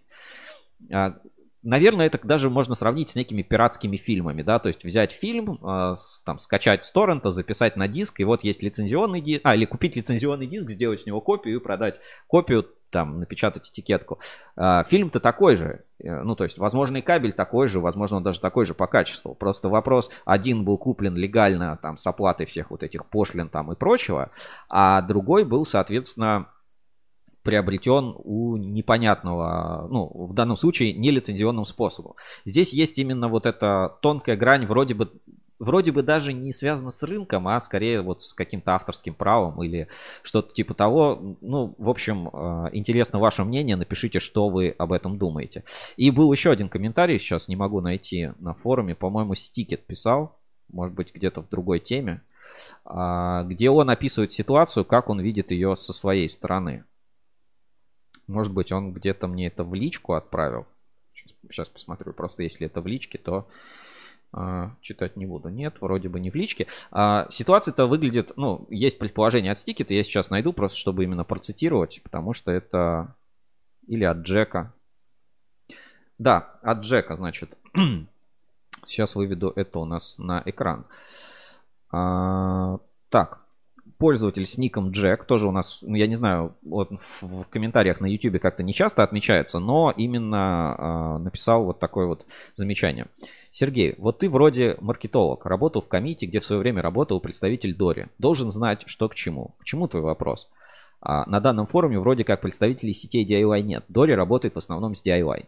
Пруфы? Какие пруфы? Ребята шпалили производство, в том числе РТ кабеля, на стороне уже давно. И руководство ГК Ток Инвест это было известно. Просто история не имела подобного продолжения. В данном случае Дори потерял производителя-поставщика двух брендов Рэмс и РТ кабель. А так как производитель уже заявлен в сетях, разумеется, требуется время, чтобы его заместить. Никто не захочет терять свою долю в DIY, поэтому нашли другого, сговорчивого производителя. А визуализацию оставили прежней, равно REMS и RT кабель. Тут даже подделывать ничего не надо было. Все исходники бирок и этикеток были у Дори, ну, имеется в виду, до этого момента. Вот такое тоже мнение, и оно имеет право на жизнь. Я ну, не могу говорить с пруфами, потому что у меня нет пруфов, что э, Дори э, там официально это производила там это заранее. То есть вот этого у меня понимания нет, и, к сожалению, подтверждения, чтобы так говорить, у меня нет. У нас есть вот, э, что говорит ТДМ, у нас есть вот мнение Джека на форуме, у нас есть э, вот документы, которые, мы отпра- которые были отправлены представителям сетей Евростандарт. Ну, давайте посмотрим комментарии. Э, вопрос не в том, чтобы убрать еще не проданную, а не покупать больше то, что не является законным продуктом. Это, пожалуй, единственное, на что могут рассчитывать правообладатели бренда по факту. Вопрос не в том, чтобы убрать, а, ну, два раза почему-то отправлено одно и то же сообщение. Ну, да, действительно, на самом деле, что мы знаем, да, вот предположение, опять-таки, да, по моему мнению, там предположение определенное, что сейчас, если у вас на руках есть продукция REMS, с очень высокой долей вероятности это контрафакт. То есть это не фальсификат, это контрафакт. А про качество мы не говорим. Это может быть вполне э, нормального уровня качества. Но это произведено не оригинальным производителем, да, там, без э, соответствующего соглашения. Было ли соглашение до этого? Там, как что производилось? Мы этого, к сожалению, пока не знаем, но я думаю, ситуация прояснится. В целом, по э, вот этой ситуации вокруг э, так, а, в целом, вокруг вот всей этой ситуации, вокруг э, ТДМ и прочего, ну, пока рано ставить точки, и мы обязательно будем следить за этими событиями. Я думаю, к нам еще раз Дмитрий Зорин на, на портал даст какие-то комментарии, возможно, получится взять интервью, может быть, выведем еще в прямой эфир, может быть, э, еще какие-то будут у нас э, варианты. Возможно, представители Дори или там э, вот производители там э, Талдомского завода появятся. Может быть, прояснится в понедельник, когда вот появится этот фильм там по честной позиции. Поэтому будем следить за ситуацией, разбираться. Но пока выглядит так. А, есть контрафакт, и это факт. Отлично. Наверное, так. Есть контрафакт, и это факт. Значит, тут мне в WhatsApp прямого эфира, напоминаю, что WhatsApp прямого эфира находится вот здесь. Вы можете писать и присылать свои сообщения, фото, видео вот на этот номер, который вы видите сейчас на экране. А, присылать какие-то материалы, эксклюзив, э, что-то в рубрике, может быть, комментарий, если стесняетесь сказать это в прямом эфире или написать где-то. А вот мне сейчас а, на минутку просят. Значит, у нас на портале ruscable.ru Скоро появится новая статья от Вестпласт о некоторых аспектах проблемы качества пустикатов ПП. И вот первый абзац из этого материала. В условиях отсутствия в кабельной отрасли независимой оценки соответствия, построенной по алгоритмам, предусмотренным в совокупности стандартов серии 17 тысяч, остро стоит вопрос о поддержании уровня качества кабельной продукции и, соответственно, уровня качества кабельных пластикатов. Это эксклюзив, который появится сегодня на портале Ruskable.ru. Это будет большая обстоятельная статья по теме пустикатов. И мы это обсуждали, в частности, в Подольскабель. Вот помнишь, да, эфиры, когда а, Подольскабель честно говорит, да, берите, проверяйте, у меня все честно, все хорошо. Да. А потом по факту оказывается, что не совсем все хорошо. То есть в какой-то момент э, находятся какие-то недостатки в продукции, в том числе связанные с пустикатами. Вот э, поэтому сегодня на портале следите за обновлением, обязательно появится и в соцсетях, уверен, этот материал, эксклюзив э, про пустикат. Будет очень интересно, такое чтиво на выходные дни. Считаю, будет полезно. Ну, я думаю, на этом нашу рубрику нет, рано на этом заканчивать рубрику. Есть у меня еще пару э, новостей, событий и материалов, на которые я бы хотел обратить внимание на этой неделе. Давайте сейчас выведу их также на экран. Возвращаемся на ruscable.ru. И вот в рубрике «Главные новости в неделе» я бы хотел э, обратить внимание на следующие материалы. Первое – это технологии против фальсификата. Интервью с Михаилом Меркушевым из Integrity большой обстоятельный материал и достаточно много нашел откликов а, среди читателей. О чем, собственно, речь? А, все мы знаем, да, что вот проблему контрафакта кто-то пытается, или фальсификата, каждый пытается решить по-своему. Кто-то собирается в ассоциации, да, собираются в ассоциации, обсуждают, договариваются между собой, подписывают какие-то соглашения, что я честный, я не буду ничего подделать. Конечно, а, ну, есть такая, да. Кто-то не знаю, делает синий кабель. Вот не помню, где-то, если сохранил закладку, выведу на экран, а, кабель в синей оболочке. По-моему, это в телеграм-канале э, Das кабеля появилось, или там в точке консолидации, я сейчас по-быстрому пробегусь. Да, это в телеграм-канале Das кабель, давайте выведу на экран, да, то есть это тоже как э, позиционируется как принцип защиты от контрафакта. Вот, пожалуйста. Энергомир, кабель в Energy World, смотрите какая упаковка, а штампики ОТК, а дата 13 ноября 2019 года. Хорошо, хоть не 22 февраля. Вот, а, и Здесь есть такая картинка. Почему синий? Технологии безопасности. Улучшенная формула пластиката, разработанная по заказу Энергомир. Увеличена стойкость к воздействию ультрафиолета на 27%. Цветовое решение упрощает выполнение работ а, и нанесение маркировки. Гарантийный срок эксплуатации увеличен на 20%. Повышенная эластичность, пластичность кабеля облегчает прокладку. Уникальное цветовое решение. Одна из степеней защиты от фальсификата. Сертифицировано согласно требованиям таможенного союза. Ну вот, вот такой, например, синий кабель кто-то выпускает, чтобы а, как-то выделиться, и люди знали, да, беру синий кабель, ну, вряд ли фальсификатчики, контрафактчики будут производить синий кабель. Хотя, на самом деле, это как бы не гарантирует, но как одна из степеней защиты. Вот, кстати, здесь на фотографии видно как раз, что этой лентой соединены бухты, а швов ну нет, вроде, вроде здесь один шов э, по спайке бухты, но не очень ровный. Ну вот, в общем, э, вернемся, если к э, Михаилу Меркушеву и Integrity. Они предлагают свою новую систему защиты, ну, уже не новую, уже год, наверное, этой разработки, может быть, плюс-минус свою систему защиты от контрафакта. Она основана на таком хитром математическом методе, где на кабель, на оболочку наносят либо там с помощью ленты специальной лавсановой, либо с помощью принтеров на оболочку, либо там на жилу кабеля наносят специальные коды. Вот они выглядят примерно вот следующим образом, как здесь на картинке. А, дальше надо считать два кода, и а, компьютер вычисляет, ну, определяет, а, что было привязано к той или иной ну, в общем, это позволяет проверить продукцию на контрафакт. То есть, какой принцип? На весь кабель наносится определенная маркировка. Есть вот промо-ролик, сейчас смотреть не будем, просто а, объясню суть. На весь кабель наносится маркировка. Ну, выглядит, в принципе, не так плохо, потому что маркировка и так, и так наносится на кабель. Просто к маркировке надо дополнительно дорисовать вот эти коды. Угу. Потом а, взять мобильный телефон, приложение Integrity, сфотографировать, ну, навести камерой, прочитать один код и второй соседний. Он по ним высчитывает и определяет, а, оригинальная это продукция или это контрафакт.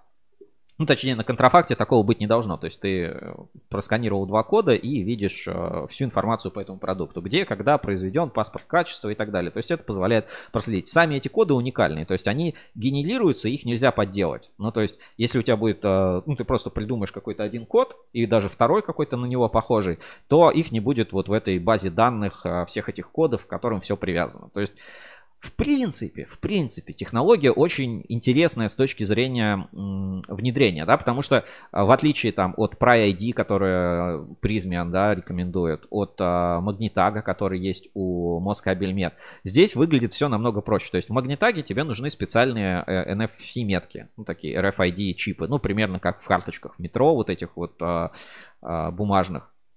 А, ну, то есть RFID-метку вставить под VVG 3 на полтора очень сложно. Там э, про ID тоже достаточно проблематично, это чем-то похоже на магнитак. Но принцип похожий, да, ты подошел, телефончиком приложил или там провел или что-то сделал и получил информацию по кабелю. То есть по логике это одинаковые продукты. По подходам, э, наверное, у Integrity это выглядит чуть более простым. То есть на всем кабеле просто нужно чуть-чуть изменить маркировку, где добавить вот эти коды а потом сканировать коды. Плюс это дает ну, дополнительный преимущество. То есть ты первый код сфотографировал там, сколько-то пропустил, и следующий. И он тебе скажет, сколько тут метров в этом кабеле между этими двумя кодами. То есть с точки зрения наверное, скорости, простоты внедрения и использования, это подходит практически для всех типов кабеля, ну, кроме, наверное, голых типа АЭСов, да, там, алюминиевых.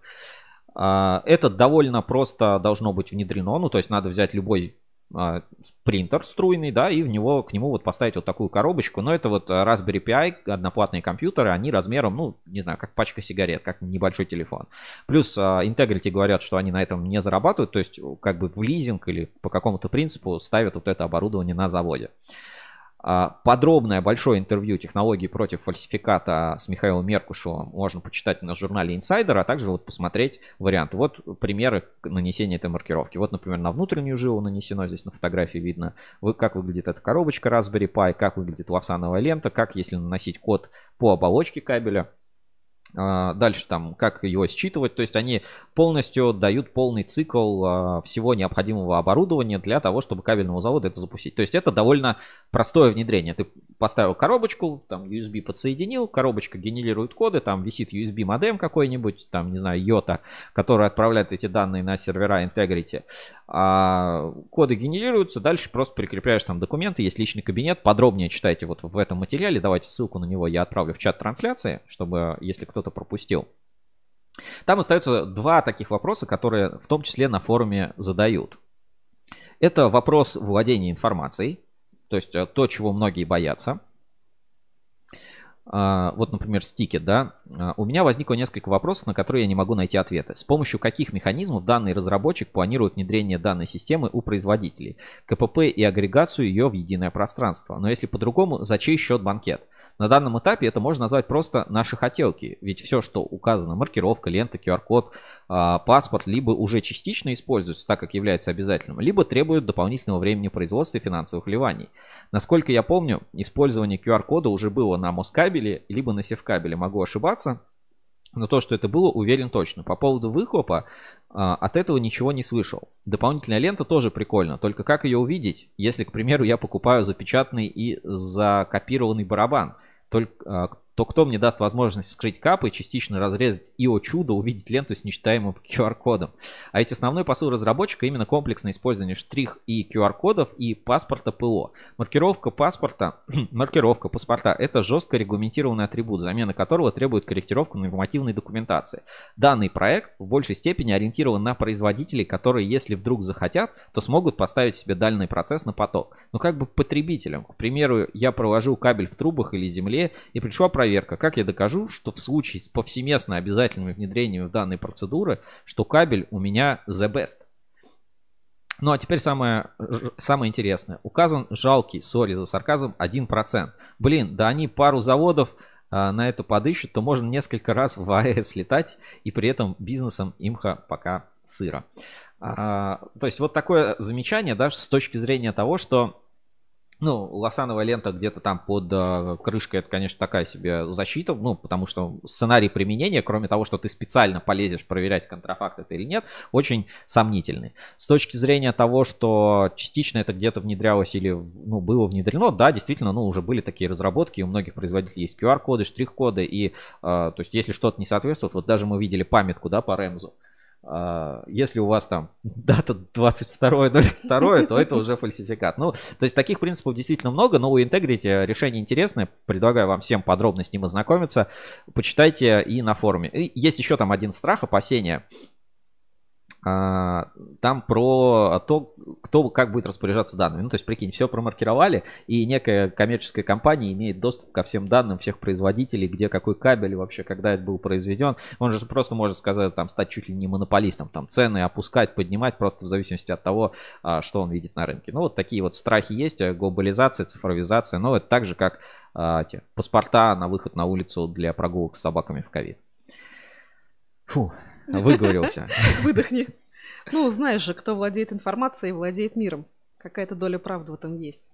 Ну, действительно, вот есть такое опасение. Я не знаю, как это будет развиваться, но в целом выглядит интересно. Конечно, было бы проще, ну, вообще не делать никаких там защит от фальсификата, просто чтобы не было фальсификата. Вот просто пока ни- никак не получается сделать так, чтобы это всех а, устроило и у всех это получалось. Еще один материал, на который я бы хотел обратить внимание, а, это интервью с Александром Черновым из компании а, Сегмент Энерго по теме огнестойкие кабельные линии.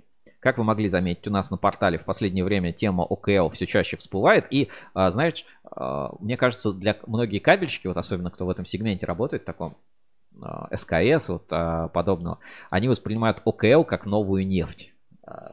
Слышал, да, такое выражение, новая нефть? Нет? Нет. Ну, то есть, что вот если эта тема всей ОКЛ пройдет, а, Так. огнестойких кабельных линий, то все вдруг просто начнут поднимать э, бабла. Ну, то есть, э, чуть ли вот как ОКЛ это изобретение кнопки бабло. Вот мне кажется, вот какое-то такое есть ощущение сейчас на рынке. К сожалению или к счастью, это не совсем так, ну, или это совершенно не так. И, в частности, вот интервью раскрывает немножко все вот эти вопросы организации по огнестойким кабельным линиям. Александр Чернов очень хорошо себя показал, рассказал. Компания известная на рынке, кстати, недавно тоже столкнулась с контрафактом и фальсификатом. Могли а, читать в телеграм-канале АЭК. Ссылочку я тоже отправлю в чат трансляции и несколько цитат. Вот э, позвольте несколько цитат вот здесь а, добавлю. А, Вопрос. ОКЛ это все-таки выбор покупателей или инвестиции в настоящую безопасность? ОКЛ это жизненная необходимость и наша с вами гарантия безопасности. К сожалению, не раз сталкивались с тем, что кабельные линии, которые отвечали за сохранение работоспособности систем пожарной сигнализации, освещения и так далее, были смонтированы в пластиковом крепеже или разводка была осуществлена неогнестойкими коробками. А, Очень важно это понимать, потому что если вы думаете, что ОКЛ, ну вот давайте, да, пример. Это картинка, как выглядит до пожара, да, там системы. Это как они выглядят после пожара. И здесь они еще в порядке. Потому что вот мы видим, где была обычная коробка, да, они сгорели полностью. Вот коробки развалились, их здесь не видно. Там, где были а, нормальные а, коробки, э, ну, у нас и гофра сохранилась, да, там металлорукав, и у нас сохранилась огнестойкая коробка. То есть ОКЛ это не способ а, поднять бабла легко. Это не способ продать кабель, к нему продать лоток, к нему продать аксессуары, к нему продать там что-то еще. ОКЛ это, ну, инвестиция в безопасность. Поэтому здесь, ну, вопрос, наверное, не стоит именно про бабло, про заработать какие-то там а, миллионы, деньги и так далее. То есть это вопрос про безопасность. И это очень важно, поэтому прочитайте это интервью. Слушай, у меня, мне кажется, все задваивается, какие-то все сообщения приходят по два раза. А, Важный, важный материал, важная тема. Обязательно ознакомьтесь, посмотрите это на портале ruscable.ru. Ссылочку я отправил в чат трансляции, даже, судя по всему, три штуки. Ну и все-таки в начале эфира мы а, сидели, обсуждали, когда все вот эту ситуацию вокруг м, Контрафакта вокруг на контрафакта. ТДМ, да, и так далее. А, запомнилась дата. Ты запомнила ее? 22.02.2020. А значит, пришло время для нашей следующей рубрики. Ретроспектива. Новости из прошлого. А, Рубрика «Ретроспектива новости из прошлого». Мы отправляемся в какую-то определенную дату а, и смотрим, а, что было за эти события. Ну, сегодня у нас мы воспользуемся такой подсказочкой, которую нам дал, дало письмо разъяснительное от Рэмза. И посмотрим вообще, какие события происходили на портале ruscable.ru в кабельной отрасли 22 февраля 2020 года. Ну, потому что именно этой датой были промаркированы многие позиции, которые у нас стояли. Так, а, ну опять-таки, переходим на портал ruscable.ru, многие спрашивают, а как мне вообще узнать за определенную дату? Все очень просто. С правой стороны у нас есть календарик с записями, где вы можете выбрать определенную дату. Получается, нам нужен февраль, ну я сверху здесь воспользуюсь. А, Октябрь, апрель, а, март, февраль. Все, наконец-то. Значит, 22 числа. 22 февраля. А, Слушай, а это была суббота. Ух ты. То есть там прям ударными темпами Смотри, трудились у нас в субботу. 22 февраля 2020, 20, ну, то есть вот по календарику, да, тут если кликать, то есть новость, а если вот, ну, не кликать, то, соответственно, новостей нет. На 22 февраля 2020 года на портале ruscable.ru ничего нет. Ничего нет. В эту дату ничего не произошло, ничего, кроме того, как бесконечное число контрафакта было выпущено под маркой Рэмза. Ну, Давай все-таки посмотрим, может быть, а, 2020 года новости. Что произошло? Просто архив новостей, РИА новости. а, Так. Ну, давай. Лента новостей 22 февраля Вики новости. 2020 года на портале Вики Новости. Просто все-таки интересно, что произошло э, именно в этот день. Кроме того, что стали выпускать много контрафактов под этот дат. Друг погибшего в доме Кажары экс-губернатора Интеры говорит об убийстве. Господи. Депутат из Кременчуга пригрозил поставить раком сотрудников Полтава облэнерго. 22 февраля. А, Слуги не работают. В партии «Слуга народа» нет ни одного сотрудника. Градоначальнику курортной Затоки сообщили о подозрении и отстранили в должности. В Сумской области на взятки в 5000 долларов задержали руководителя госпредприятия. В Новых Санжарах имеются признаки дезинформации и паники, советник Авакова. В России на мирной акции задержали семеро человек. Ни, ни одного лабораторно подтвержденного случая коронавируса в Украине не зафиксировано.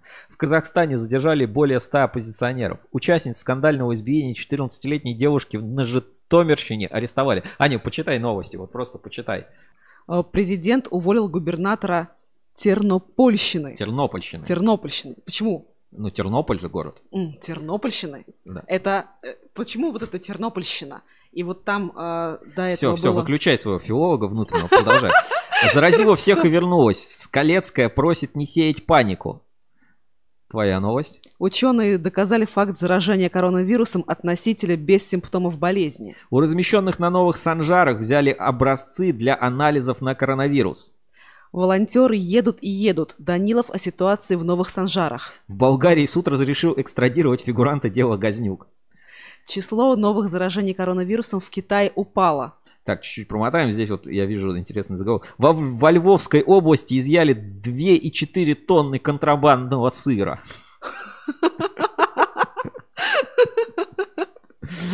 Так, давай, давай что-нибудь еще. Министерство спорта России выступило с официальным заявлением о ситуации с обысками в сборной России. Так, так, это все, это все новости. Давай какое-нибудь еще. Вот прочитай вот это. Были в одних трусах, когда к нам вломились. Господи, Логинов прокомментировал обыски в расположении сборной России по биатлону. Релиз звуковой системы Linux. В общем, а, мы так пробежались, я пробежал сейчас по этим новостям. Знаете, ничего, ничего здесь такого выдающегося в этот день не произошло. Почему именно эта дата, кроме как совпадения, что много двоечек в названии выбрано для того, чтобы делать контрафакт на, в Таудаме под Рэмс, у нас, к сожалению, нет.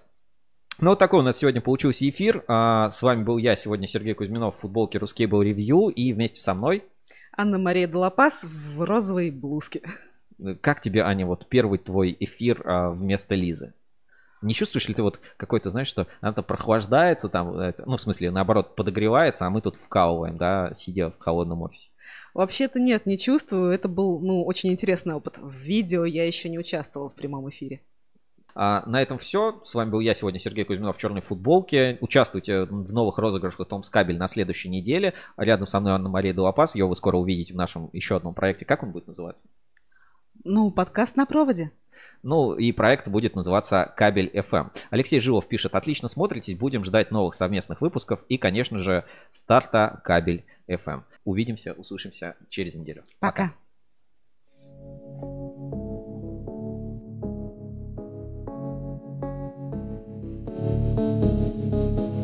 I never think, I never know. I'm stuck and left alone. I've been lost, I've been fine. My cause is not defined. Won't you kiss me? Won't you play?